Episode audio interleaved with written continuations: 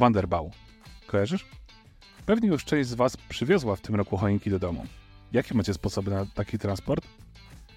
Ja zwyczajnie rozkładam siedzenia i pakuję choinkę jak leci. Właśnie, to takie kaszubskie właśnie, bo leci igieł ogrom.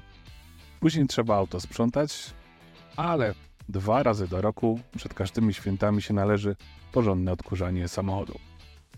Znajomy ma lepszy sposób. Okręca folią stryczową choinkę i igieł w aucie nie ma. Ja nawet myślałem o tym, ale jakoś zawsze nie chce mi się bawić foliowaniem. Co pewnie i tak byłoby szybsze niż później odkurzanie. Na dachu nie wiozłem nigdy, bo nie lubię nic wozić na dachu, no ale czasem muszę. A wy macie jakieś sposoby na transport świątecznego drzewka? Dajcie znać w komentarzu. A, no i koniecznie zasubskrybujcie kanał. Jest też inny powód, dla którego lubię wozić choinkę w środku samochodu, nie owiniętą folią. Jej fantastyczny zap. I w ten sposób dochodzimy do meritum odcinka, czyli choinki zapachowej. Jak ten twór, który nieodłącznie kojarzy nam się z samochodem, powstał. Zanim powiem, muszę się przyznać, że całe moje świadome życie żyłem w błędzie. Byłem przekonany, że firma Wanderbau jest niemiecka, a tutaj Zong zupełnie nie.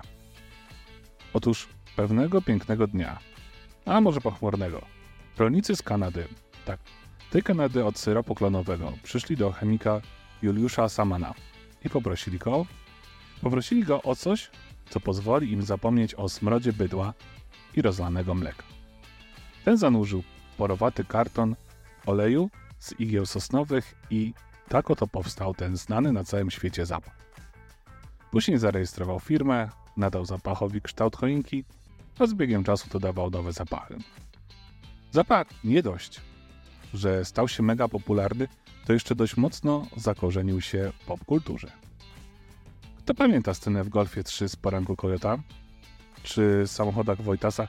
Też obowiązkowo, chociaż przerobiona w trochę innym kształcie, to jednak wisi choinka zapachowa. Ja mam dość śmieszne, przynajmniej dla mnie, wspomnienie z choinką zapachową, tyle że o zapachu waniliowym, a może kokosowym, nie jestem w stanie jednoznacznie określić. A było to tak. Studia. Kolega miał stonkę. Tak, misiu, ta jest o tobie. Stonkę, czyli czerwone, może czerwono-pomarańczowe Clio wersja 2. Palił w nim papierosa w zasadzie jeden od drugiego.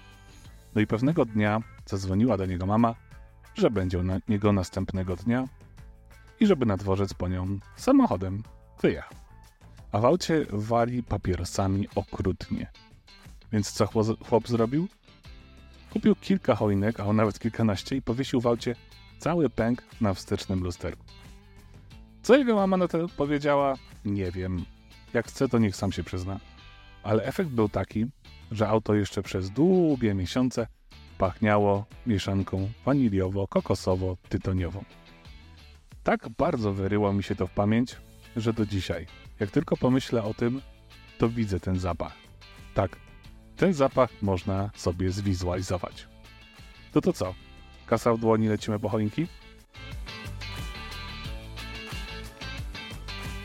No lecimy.